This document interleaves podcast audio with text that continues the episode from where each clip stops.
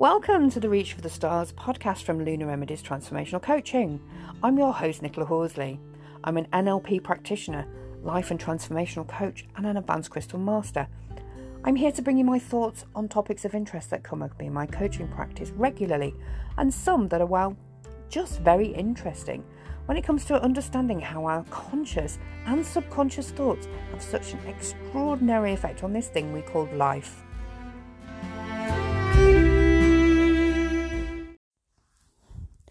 Hello, welcome to episode podcast number one, which is a really rubbish name for podcast number one, but I'm going to go with it. I'm going to go with it. And the reasons for this may well become apparent, or we might just come to a better name by the time I finish recording.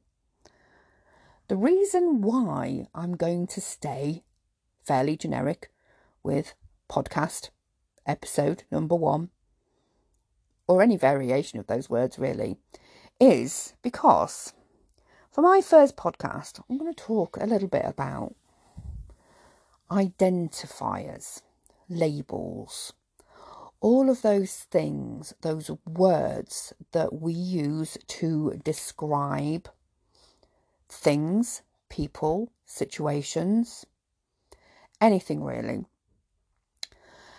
Now, the thing with labels for me, and I don't know how you feel about this, I did a post on one of my Facebook groups around this very thing, and it resonated quite deeply with a lot of people, and it got me to thinking even a little bit deeper at the time. I can have a label for something.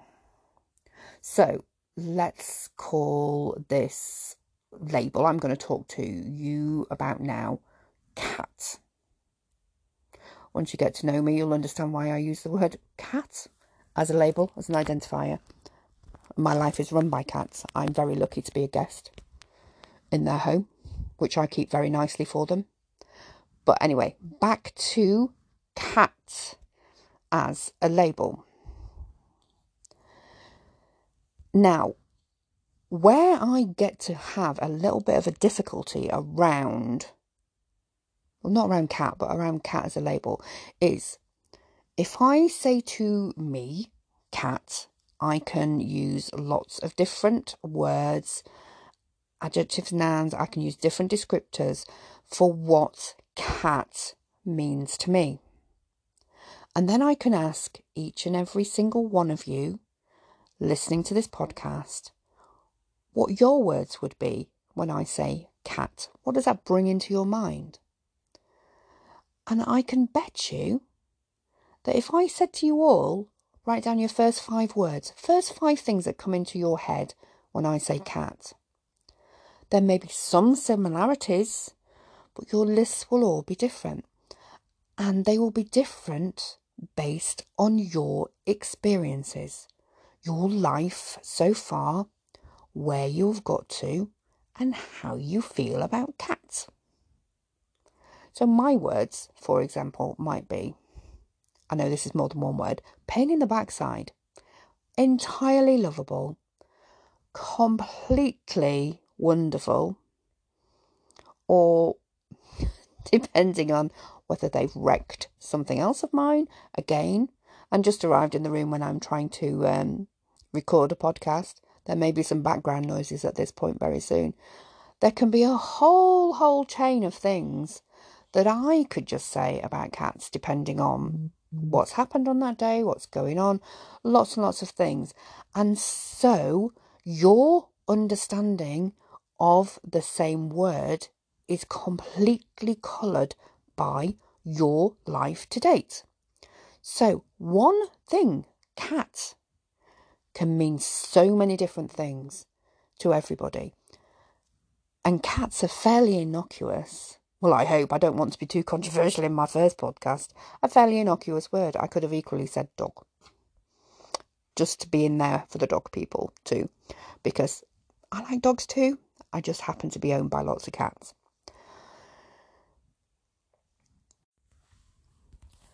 Did you ever get to thinking why we need um, a dictionary? Not just to spell words, but a dictionary that gives us an explanation for what a word means.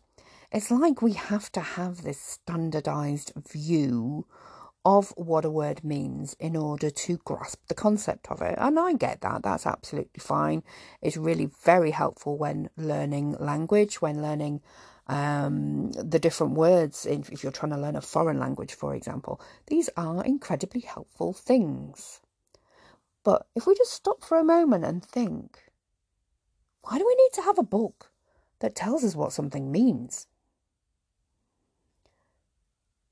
Mm, I'm pausing too long because I do find it a very, very odd concept. Odd, but also incredibly normal at the same time.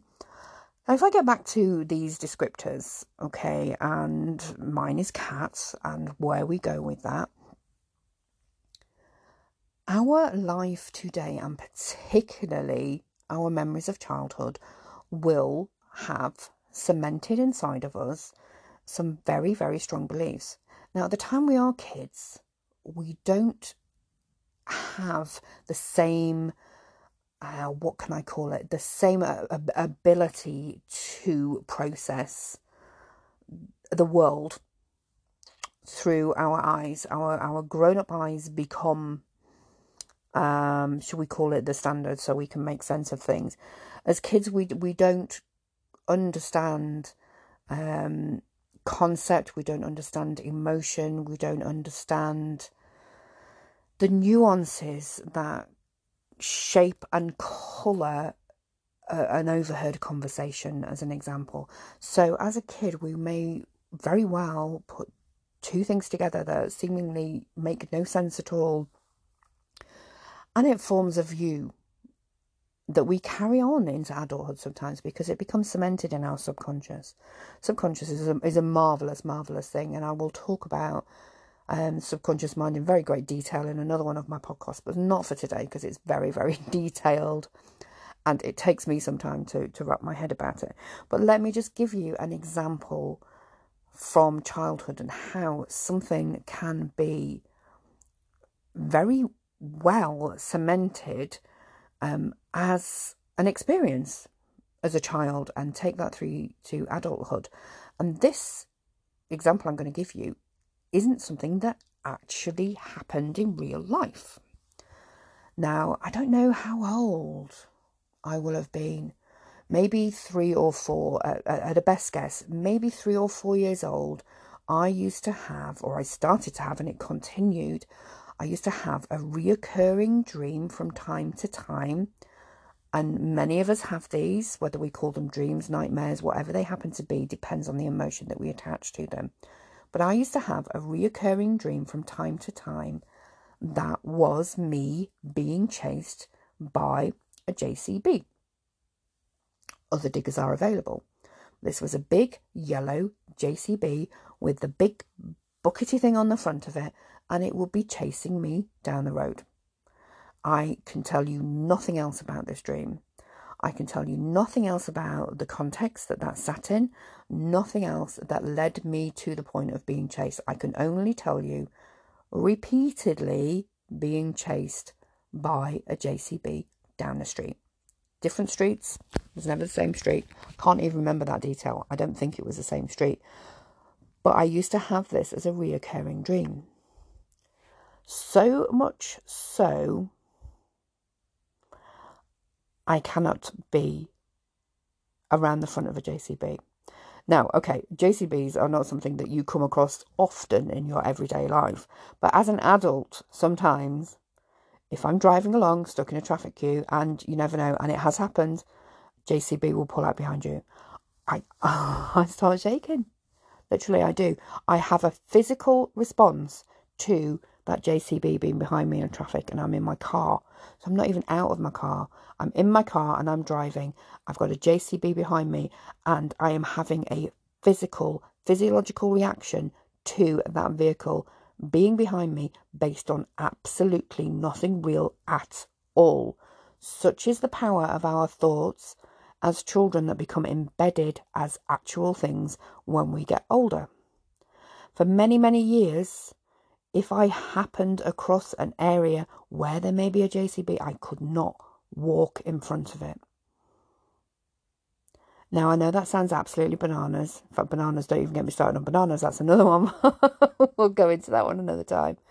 Okay, but this is, as I've come to understand through years and years of study, these are the things that get cemented in your subconscious mind as a child that come back and they actually have physiological effects on our body.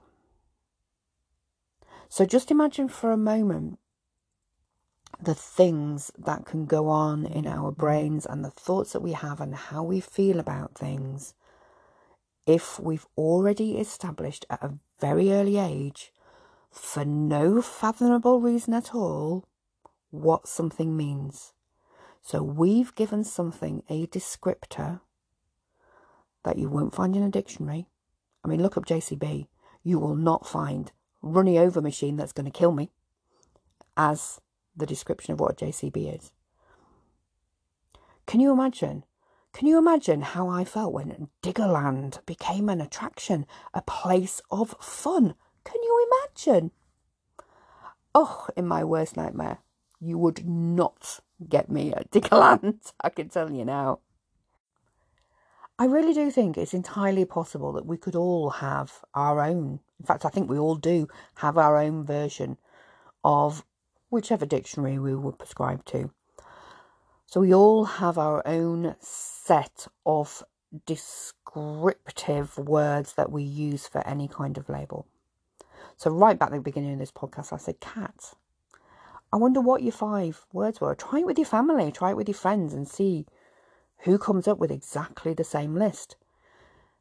It's a word. It's a word that has a particular well, it's, it's an animal, it's the name of an animal, you know, it should be quite clear what the top five things are if you say cat. But I'm betting you now, I'm betting you now, those lists will have at least a little bit, a small nuance of difference between them. And so it is with the rest of life. So it is with the labels that we put on everything. Now, social media is here. Social media has particular trends, fashions, whatever it is you want to call them. I call them bandwagons. And people jump onto a bandwagon because it's the thing to do, and that bandwagon will mean a particular thing to them. To other people who've not jumped on the bandwagon or think, do you know what, I could, there's a million other things in the world I'd rather do than jump onto that trend, the meaning of that bandwagon will be completely different. And whilst in very many respects, it's a good thing that people have different opinions and different voices, and we are able to have that kind of diversity. But in other respects, it so easily means that people can be completely misunderstood. And a lot of that is just around being very fixed on what our descriptor means to us, perhaps without realizing it is what it means to us rather than to anyone else. And sticking with a fixed view like that, again, uh, most people do not do this intentionally, but not being able to see or understand or comprehend or even consider that there might be different meanings to different descriptors. That other people's viewpoints may be totally different to the viewpoint that you hold on the same subject doesn't mean theirs is wrong and yours is right, doesn't mean theirs is right and yours is wrong. It's just a different viewpoint. And my personal view on all of these things is that if we can all be open, at the very least, to taking on board what something means to somebody else, to any other person, then we get a richer and fuller understanding of what the word is about. And it also, maybe perhaps, gives us the opportunity to do a little bit of rewiring of our thoughts, of those nuances of our brains that go, cat, I know what that means. When I was two years old, a cat scratched me on my face, therefore they are evil beasts. And you've never changed that opinion ever. Same with a dog. I was a baby and a dog barked at me, won't go near one again. We form these opinions very early on, and some of them are very, very difficult to shift, to move on from, to undo. And some of them can become phobias. They can become things that are so much bigger than they necessarily need to be or should be. I mean, look at my JCB chased down the street by a digger. It's taken me a very long time. And I'm somebody who looks at all of this stuff and tries to understand the psychology of this stuff. It's taken me a very long time to even contemplate standing in front of a digger. and that's from a dream. It wasn't even from a real thing.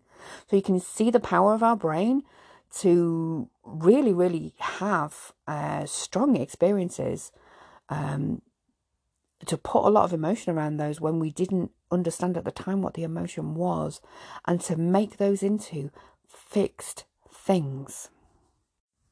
The question's going to be now where am I going with all this? Let me tell you. Where I am going with all this is the words we tell ourselves and what we mean by those because often we use the harshest words with the horriblest meanings.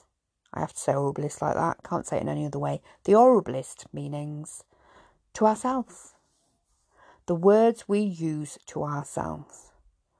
We would be, in the vast majority of cases, utterly ashamed if anyone heard us using the words out loud to another human being. In fact, we would not dream of saying these words out loud to another human being. Why would we be so horrible to another human being? And in the vast majority of cases, we never would be. But do you know what? We do not bat an eyelid about using those horrible words with ourselves. We just don't. We don't. And like my JCB, that never happened. I was never actually in this life physically chased down the street by a digger. But look at the effect it's had on me throughout all of my life. So that was a, a made up thing. It was something I dreamt. It was never something actually real. But it has implanted in me a genuine fear of being in front of a JCB digger. So just take a moment and think what those words, those horrible words, we say to ourselves. What do we think they're actually doing? Because I can tell you now, it's not good. It's not good because we remember them. We remember them, we recall them, and we are our own best enemy. We are so good at putting ourselves down. We are absolutely tremendous at making ourselves feel like garbage in a way we would never do to anyone else. How many times, this can be a little experiment for you, how many times do you think you've said, something quite derogatory to yourself, about yourself. It doesn't have to be out loud, it's in your head. The brain cannot distinguish, does not distinguish between a verbalized thought, so something that comes out your mouth. You can hear me now talking because the words are coming out of my mouth and saying them out loud, and something like this. So you didn't hear that because I said that in my head. So it doesn't matter to your brain whether or not the words are coming out of your mouth and you're hearing them with your ears, or whether you are forming those words inside your head and they never come out loud. The brain makes no distinguish between the two. There is no difference to the effect in your brain to your psyche of those words, whether they are said out loud or said inside your head. This is such an important thing. So I'd like to challenge you all now even if you just do this for 24 hours, if you do it longer, great. It doesn't matter how long you do it for. But I'd really like for you to get an understanding of how many times you talk in that horrible way to yourself. How many times do you go, no point you even looking at that, you're not pretty enough. that looks ridiculous, wear something else. What's the point of you even trying that? You know you're going to fail.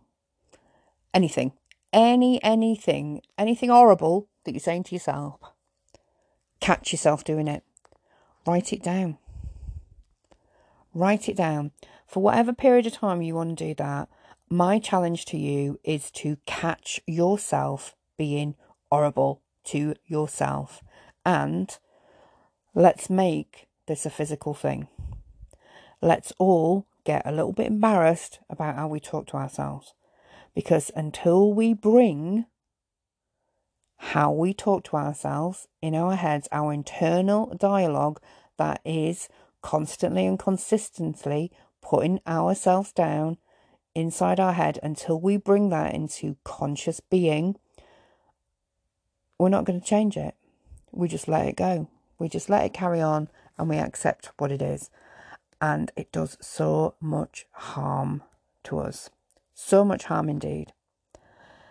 And in some of my other podcasts, I will um, be talking to you about manifesting. I will be talking to you about using universal energies. I'll be talking to you about a whole load of stuff that can bring your life into alignment and help you to live a a better life, a brilliant life. A life in tune with the moon cycles is, is how I do it. But while you're having those subconscious, unconscious, in your head, whatever you want to call them, horrible conversations with yourself, you're going to put a ceiling on your ability to manifest things better. So we need to bring them into conscious awareness. So my challenge to you is catch yourself every single time you say something horrible to yourself and write it down. Write it down because you make it physical. And by making it physical, you're bringing it absolutely to the forefront of your consciousness. And after a day or so, go read your list. Go read your list. And then this is probably the only time I'm going to tell you to be ashamed of anything. Be a little bit ashamed about how you speak to yourself. In my next podcast, I'm going to talk to you about how we can change those things around. But what we really have to do, first and foremost, is we have to bring these things to consciousness. So, this is your task for today. Catch yourself being a bit horrible and write it down.